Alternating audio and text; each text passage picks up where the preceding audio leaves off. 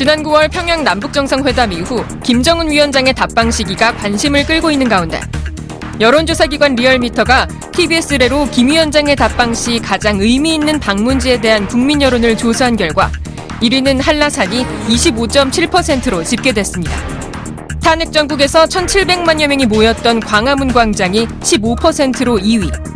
국회의사당과 첨단 산업단지가 10%대에 근접했고 123층의 롯데월드 타워나 고척 동구장이 그 뒤를 이었습니다. 한편 문재인 대통령의 11월 2주차 국정수행평가를 집계한 결과 지난주 대비 1.6%포인트 내린 53.8%를 기록했습니다. 일부 정당과 언론의 경제 실패 공세가 거의 일상화되면서 경제에 대한 불안 심리가 지속적으로 확대되고 북한의 미사일 기지 관련 뉴욕타임스발 가짜 뉴스와 북한에 대한 감귤 담례가 정쟁거리로 비화된 데 따른 것으로 풀이됩니다. 각종 이슈에 대한 여론을 분석하는 시간, 두 전문가와 함께 민심의 향방을 짚어봅니다. 이슈파이터 3부 이어가겠습니다. 매주 목요일에는 TBS 의뢰로 여론조사 전문기관 리얼미터가 국정 지지율 그리고 주요 현안에 대한 여론조사 결과를 알려드리고 있습니다. 언제나 함께 하시는 두 분 소개하겠습니다. 이택수 리얼미터 대표 자리하셨습니다. 어서 오십시오. 네, 안녕하세요. 네, 시간이 너무 짧아서 죄송합니다. 아닙니다. 뭐 이 정도면 충분합니다. 충분하세요? 네, 네 한번 보겠습니다. 짧고 굵게. 네. 박시영 윈지코리아 컨설팅 부대표 자리하셨습니다. 어서 오십시오. 네, 반갑습니다. 네, 시간이 너무 짧아서 죄송해요. 괜찮습니다. 괜찮으세요? 네. 뭐 전혀 괜찮은 표정이 아닌 것 같은데. 예. 자, 빠르게 진행하겠습니다. 현안 조사를 답방 장소로 했어요? 네. 아, 김정은 음, 위원장의 답방시 가장 의미 있는 네. 방문지가 어디일지 물어봤습니다. 네. 어, TBS 의뢰로 조사했는데요. 가장 의미 있는 장소로 꼽은 음, 곳이 한라산 25.7%로 나타났고요. 아, 알죠, 제주. 예. 네. 그 다음에 광화문 광장 15.2%, 음. 국회의사당 14.7%, 반도체 등 첨단 산업단지 9.6%, 그리고 123층 롯데월드 타워 5.6%, 음. 김대중 컨벤션 센터 4.5%, 해운대 4.3, 불국사 석굴암 3.9, 그리고 고척 동구장이 2.3%로 나타났습니다. 그렇군요. 그 한라산은 뭐 어느 정도 예견된 음, 네. 1위였죠. 네. 어, 좀 연령대별로 좀 다른 음, 모양새를 나타냈습니다. 네. 20대 같은 경우는 광화문 광장이 가장 높았습니다. 28.9%로 나타났고요. 음. 어, 30대는 또 상대적으로 국회의사당. 그 상징성 때문일까요? 그렇죠. 그렇습니다. 어. 20대는 어, 다른 연령대에 비해서 광화문 광장을 많이 꼽았습니다. 또 반도체 등 첨단 산업 단지를 꼽은 의견은 50대에서 가장 높았고요. 또 60대도 어. 어, 높게 나타났습니다. 그리고 왜 그럴까요? 그 이제 보수층들이 음. 많이 응답을 했더라고요. 네. 그쪽을 뽑았더라고요. 네, 뭔가 보수층. 이제 우리 경제가 잘 나간다는 거를 아, 보여줘야 된다. 음, 그렇죠. 음. 그리고 이제 어, 그 롯데월드 네. 어, 타워도 60세 이상에서 음. 같은 맥락이겠죠. 네. 첨단 음, 산업단지라든지 음. 어, 롯데월드 타워 좀 상대적으로 이제 경제적으로 앞서고 있는 그 음. 어, 현장을 좀 보여주고 싶다는 생각이 보수층 또 5, 60대에서 많이 나타난 것 같습니다. 우리 이렇게 잘 살아. 네. 뭐 이걸 좀 보여줘야 된다. 네. 이런 건가요? 여기 이제 보기에는 빠졌습니다만 네. 저는 꼭 전해드리고 싶은 방문지가 네, 어디입니까? 백범 기념관입니다. 그러니까 아. 백범 김구 선생이 이 갈라진 분단을 극복하기 위해 음. 지난하는 과정을 하지 않았습니까? 네. 그리고 이제 독립운동가의 후손들 네. 이런 사람들을 어, 김정은 위원장이 만남을 한다면 네.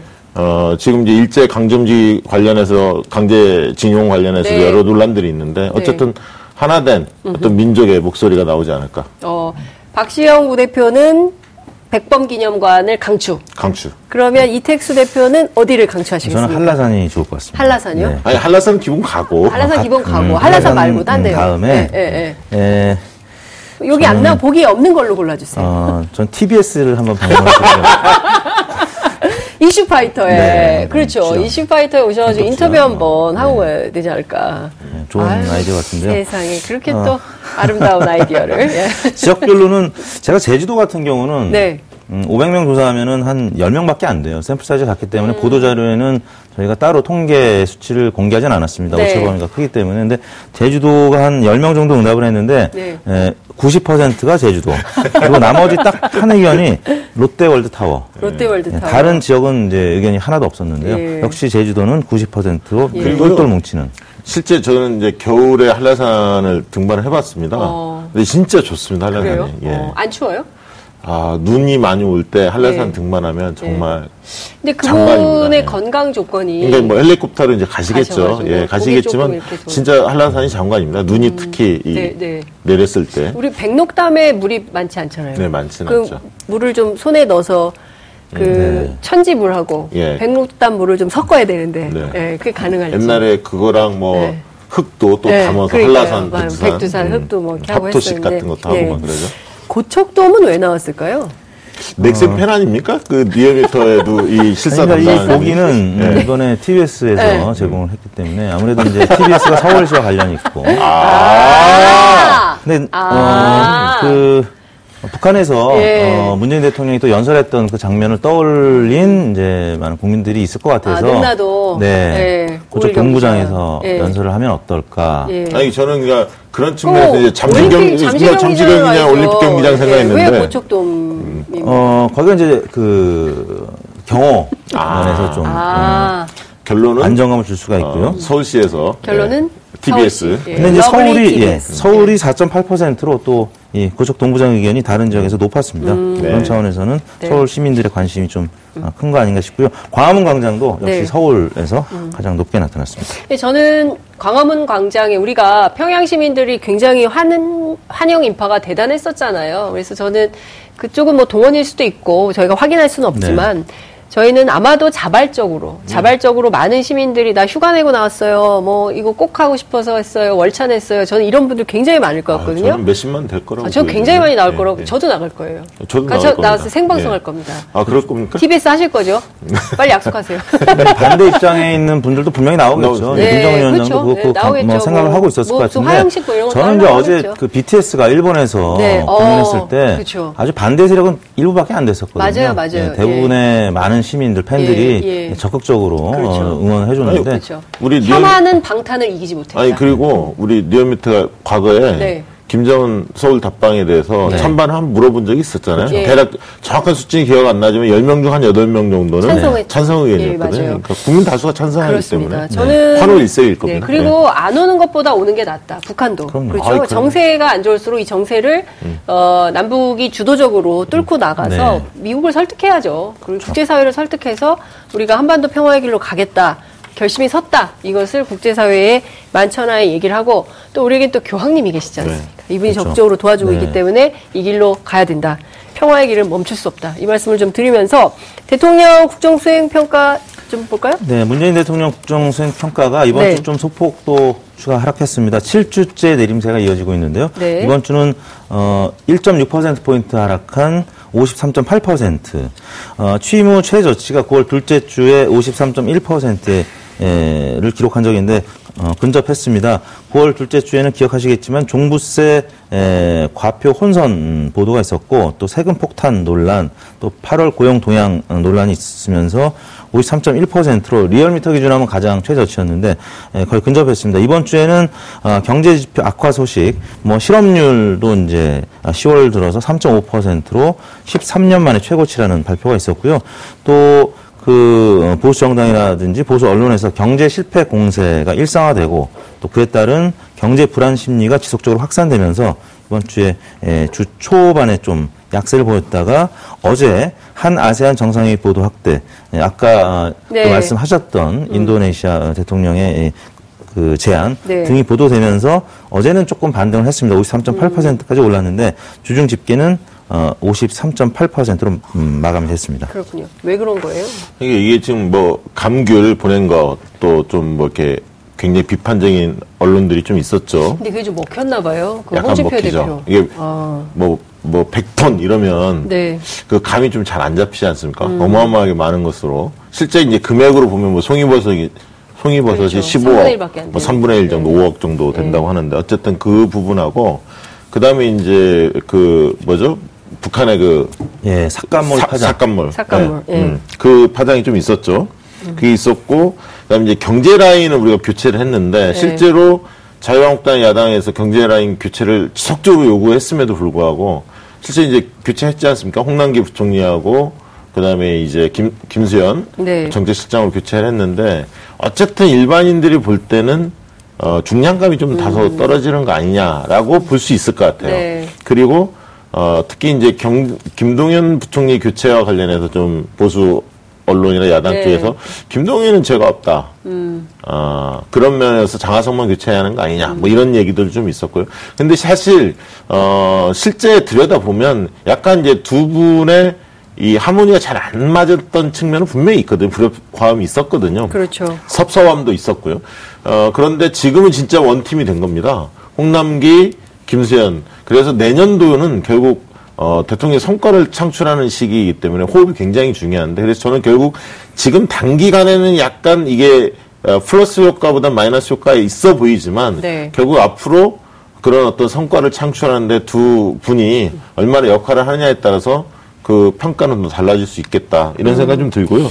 핵심은 그거 아닌가요? 그러니까 얼굴만 바꾸는 게 아니라 음. 소득주도 성장론을 폐기해라. 그리고 소득주도 성장이 실패했다는 것을 사람으로 어, 보여줘라, 네. 인정해라 이런 요구가 핵심인 것 같아요. 그렇죠. 근데 이제 문재인 정부에서는 소득주도 성장 실패 아니고 이거 계속 가는 길이고 이건 꺾일 수 없다. 이 노선 계속 거한다. 그러니까 이쪽에서는 무슨 소리냐. 그래서 제가 보기에는 사실은 사람은 별건이고 그렇죠. 사실상 내용 가지고 이게 지금 네. 치고받고 싸우는 거 아닌가라는 생각이 좀 들어요. 어떻게 예, 보세요? 거기에 공감을 하고요. 네. 근데 다만 음, 아까 말씀드린 실업률이라든지 고용률 관련된 지표가 어, 지금 계속 안 좋게 나타나고 있기 네. 때문에 어, 영향을 미친 것 같고 또 하나는 어, 아까 말씀드린 그 삭감몰 파장 네. 이분은 이제 에, 빅터 차라는 분이 가짜 외교라는 표현 네. 음. 굉장히 좀 심한 표현까지 썼어요. 뭐그 솔직히 우스꽝스럽다라는 표현. 네. 어 근데 이제 이게 가짜 뉴스에 가까운 것으로 어제 트럼프 대통령이 네. 직접 어, 이제 얘기를 했죠. 했고요. 네. 어 이제 보니까 이 청와대도 이제 새로운 것이 하나도 없다. 이 음. 어, CSIS의 보고서는 어, 상업용 네. 위성으로 이제 작성된 그렇죠. 것인데 네. 예, 군사용 위성으로는 훨씬 더 상세하게 파악하고 있었고 음. 또 그 이 삭감물 시설은 단거리용으로 대륙간 음, 탄도미사일이나 중거리 탄도미사일과는 무관하다 라고 해서 사실상 가짜 뉴스로 이제 규정이 될 수 있다라고 이제 네. 예, 논평을 했고요. 어, 그 뉴욕 타임스가 북한의 태도를 기만 전술이라고 표현한 것에 대해서는 북한은 네. 이런 기지를 폐기하겠다고 약속한 적이 없다. 어, 어떻게 보면 엄격하게 얘기하면 이제 에, 잘못된 정보에 의한 예, 뉴스였거든요. NIT가 오보죠. 오보인데 그렇죠. 그걸 가지고 그러니까 제가 보기에는 이런 것 같아요. 그러니까 NIT 보도가 오보라는 사실을 우리 언론도 우리 보수 언론도 모르지 않습니다. 왜냐하면 음. 2016년부터 그걸 기사를 썼거든요. 네. 그런데 외교안보 분야 기자들은 전문 기자들이 많기 때문에 딱 보면 알아요. 네. 이게 오보인지 아닌지. 그럼에도 불구하고 이거를 대서특필하는 이유는 정치적 목적이 있는 거죠. 이 네. 북미 관계를 흔드는 거고 북미 관계만 흔드는 게 아니죠. 전반적으로 소득주도 성장 흔들죠. 북미 관계 흔들죠. 노동자 민주노총하고 정부하고 갈등을 네, 부추기고 네. 있죠. 큰 틀에서 계속 흔들면서 가는 거예요. 흔들어야 흔들어서 문재인 정부의 지지율이 떨어지고 국민적 관심이 돌아서야 2020년 총선에서 해볼 만하다. 그렇죠. 이런 생각 하는 거 정확히 아니에요? 보셨습니다. 네. 한마디 보태면 네. 어, 이해찬 총리, 이해찬 당대표가 이제 이런 얘기했죠. 어, 기재부가 과소 추계를 너무 많이 한다. 음. 그래서 최근 3년간 2, 30조의 그 계속 과소 추계를 하다 보니까 네. 실질적으로 경제를 진작시키는데 경기를 진작시키는데 제때 이 예를 들면 재정 확대 정책을 피지를 못했거든요. 네. 음. 그러니까 기재부 책임을 좀 엄중하게 이야기한 겁니다. 저는 그 문제에 대해서는 어, 내년도 예산 네. 음. 할때 신경을 써야 한다고 보고요. 그다음에 이제 대통령 관련해서는 그런 생각이 듭니다.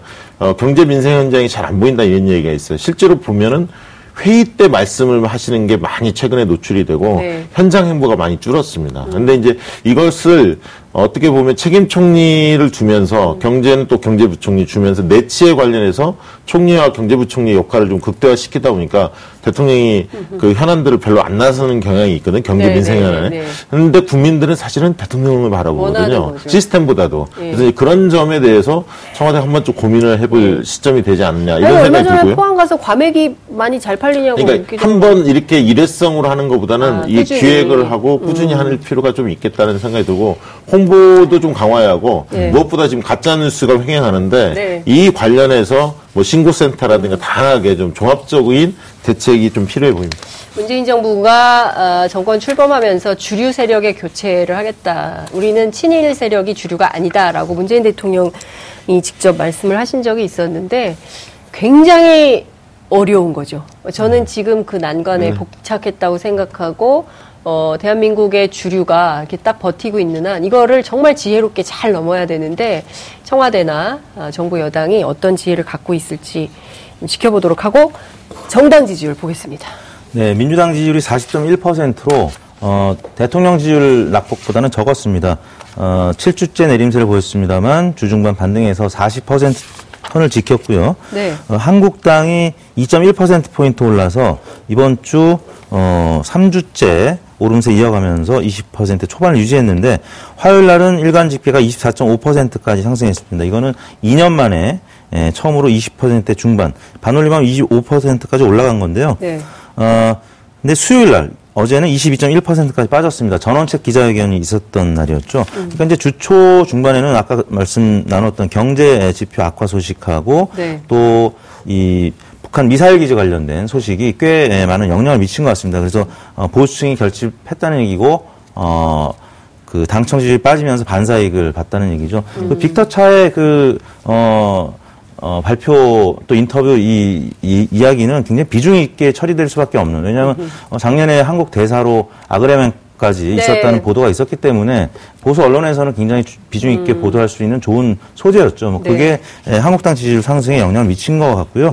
정의당은 8.4%로 동률, 네. 바른미래당이 5.7%로 어, 한국당이 오른 만큼 또 바른미래당에서 빠졌는데요. 네. 지난주에 제가 말씀드린 하태경 의원 효과, 아, 월화수 반짝하다가 지금 좀 많이 빠져서 네. 원래대로 돌아갔고요. 평화당 2.3%로 2%대의 약세를 지속하고 있습니다. 저는 뭐 바, 어, 바른미래당 빠진 것은 네. 그 손학규 이현주 갈등이 네. 표출이 되면서 네. 이현주 의원의 적절하지 못한 그런 행태에 대한 비판 여론이 좀 있었다고 보여지고요. 당내에서도 굉장히 비판이 많대요. 그렇죠. 네. 그 다음에 이제 자유한국당 관련해서는 어쨌든 아까 말씀하셨던 여러 효과와 아울러 어, 정치권에 이런 속설이 있습니다. 시끄러운 게 차라리 낫다. 이슈를 주도할 수 있다. 그러니까 한국당이 찌그러찌그러 거리지만 음. 네. 뭔가를 자꾸 스포트라이트를 받는 측면이 있습니다. 그러니까 민주당은 반면에 안정감은 주고 있죠. 음. 네. 당 내분이 없으니까 안정감의 강점은 있지만 당을 혁신하고 현대화하는 부분에 있어서는 지금 목소리가 안 나오고 그렇죠. 있거든요. 그러니까 이제 예산국회 채널 만들었는데 뭐 뭐 그렇죠. 그러니까 예산국회. 끝나고 나면 네. 민주당도 뭔가 혁신의 흐름들이 형성이 음. 되어야만이 이 지지 강도가 강해진다는 거예요. 지지도는 뭐 큰 차이는 없지만 네. 지금 오히려 야당 쪽이 기세를 좀 올리고 있는 지지층들로 보면 음. 아하. 유튜브나 이런 것 등등을 예. 보면 예, 그런 측면에서 활동력이 여당 지지층이 조금 더 야당에 비해서 좀 떨어진 측면이 네. 있지 않느냐. 박시영 부대표님 시간이 없기 때문에 빠르게 네. 전원책 변호사 기자회견 네. 이것이 앞으로 몰고 올 파장 저는 그렇게 봅니다. 그러니까 결국은 전원책 그 다음에 김병준. 김병준 둘 다 다 이제 왜 효용? 가치가 없어진 건데 물을 먹은 건데요. 예. 어, 명, 명분에서 비박이 우위를 점했지 않습니까? 예. 그러니까 정치력에서 실패한 거예요. 네. 비박이. 예. 그러니까 어, 김병준을 내세웠지만 잘 못했고 또 어, 전원책을 내세운 것도 사실 김병준과 김용태 사무총장 다 공감하에 했단 말이죠. 예. 이게 실패로 돌아간 겁니다. 그럼 결국은.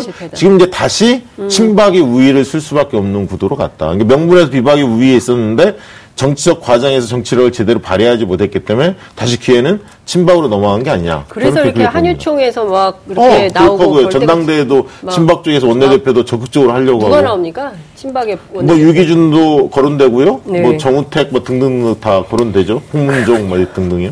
홍- 홍문종 의원님? 아니 그건 이제 당 대표. 어, 당대표 거론됩니다. 알겠습니다. 아, 어쨌든 지금 그 자유한국당이 시끄럽긴 하지만 이 여세를 몰아서 지지율이 상승하고 있다는 거. 네, 바른 예, 미래당이 앞으로 어떻게. 될지 예, 보겠습니다. 오늘 말씀은 여기까지 듣겠습니다. 고맙습니다. 감사합니다. 11월 15일 목요일 장윤선의 이슈파이터 준비한 순서 여기까지입니다. 저는 내일 다시 찾아뵙겠습니다. 시청해주신 여러분 고맙습니다. 내일 뵙겠습니다.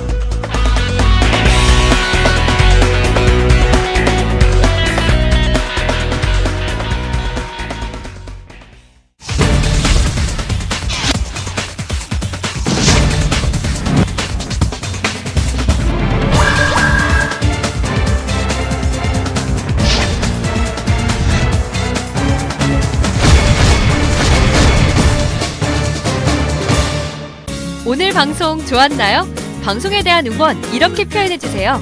다운로드하기, 댓글 달기, 구독하기, 하트 주기. 더 좋은 방송을 위해 응원해주세요. 다운로드하기, 댓글 달기, 구독하기, 하트 주기. 기억하셨죠?